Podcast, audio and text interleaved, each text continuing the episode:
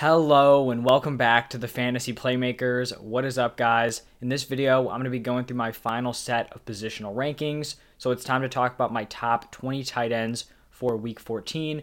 You guys know the drill. If you're enjoying the video, hit that like button. If you're not subscribed, subscribe. But let's just jump right into it. Starting off at number one, he is here every single week. It's Travis Kelce, and this is where he is going to stay.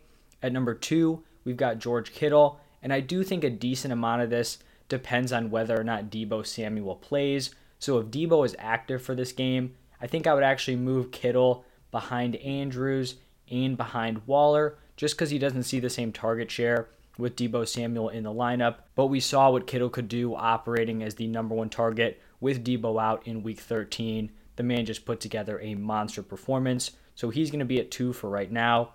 Then at number three, we have Mark Andrews, one of the top tier tight ends every single week. Him and Lamar have been a little bit off as of late, but he's still someone who's going to return high end tight end one value. At number four, I have Darren Waller. He is currently questionable to play. He did not practice on Wednesday, but the coach came out and said he was day to day, which obviously gives him some optimism to play on Sunday. Then at five, I have Rob Gronkowski. The man just continues to ball out, and he actually would probably be higher. I just think this is a tougher matchup this week against the Bills. We know the Bills defense as a whole is very solid, but they also have great players at the safety position. You know, we have Micah Hyde, and then you also have Poyer. So I think those guys could potentially, you know, man up on Gronk, which could limit some things up the middle. You've also got Matt Milano there, who's very solid in coverage, but still very, very confident in Gronk this week. Then TJ Hockenson at number six just continues to produce. I just don't think he has the same safety as the guys ahead of him because, you know, the Lions could just go out and have one of those games where they throw for like 100 yards and there's just no way for Hockenson to put up those numbers. And then I think there is a pretty decent fall off after TJ Hockenson here. You've got Dawson Knox, Pat Freiermuth, and Dalton Schultz. I feel like these guys are kind of always in the same chunk in my rankings. You could flip them around, you know, in a variety of different ways. I ended up going with Dawson Knox here at number seven. Obviously, he did not play well on Monday night. I think we really just throw that whole game away. No one really looked good. It's going to be tough to, you know, operate as a wide receiver or tight end when you're playing in like 20 to 50 mile per hour winds. I expect this Bills Bucks game to probably be a shootout, so Dawson Knox should be very involved. You know, I'm not really scared of this Bucks secondary, so I think he could be a solid mid-tier tight end one play. Same thing for Pat Freiermuth. He's not going to have that volume, but we know he is a very solid red zone threat on a week-to-week basis. Dalton Schultz, he's going to see the volume on a high-scoring passing attack. Then Kyle Pitts here at number 10. Hurts to have him this low, but the man has just not been producing. He has, you know, a higher volume potential in terms of yardage, you know, than a guy like Dawson Knox or Freiermuth or Schultz, but he just has very little touchdown upside on that Falcons offense. At number 11, I have Zach Ertz. Definitely kind of a fringe tight end one play.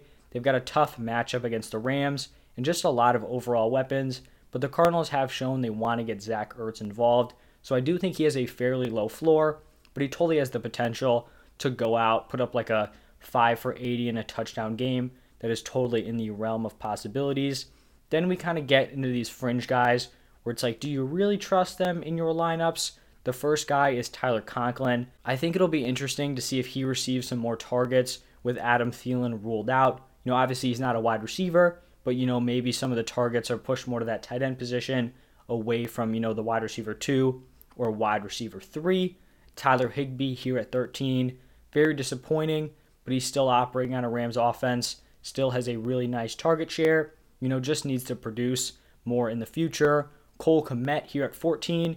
He would move ahead of Tyler Higbee and Tyler Conklin if Allen Robinson is ruled out. But for Conklin, you know, he plays today, so we won't know about Allen Robinson. So right now, Cole Kmet's going to sit at 14.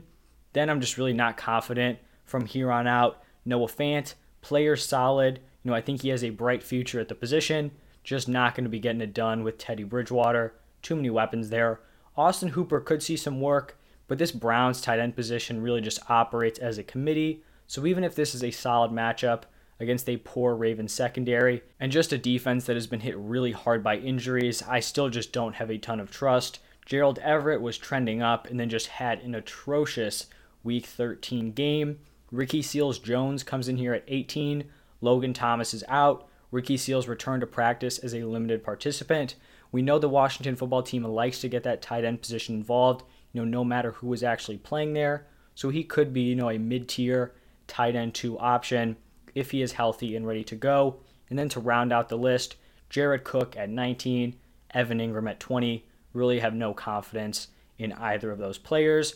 But that is going to wrap it up for my top 20 tight ends. If you didn't get to see my other positional rankings, my running backs, wide receivers, and quarterbacks, those videos are all up right now on my channel. So go check those out. If you enjoy the content, hit that like button and subscribe.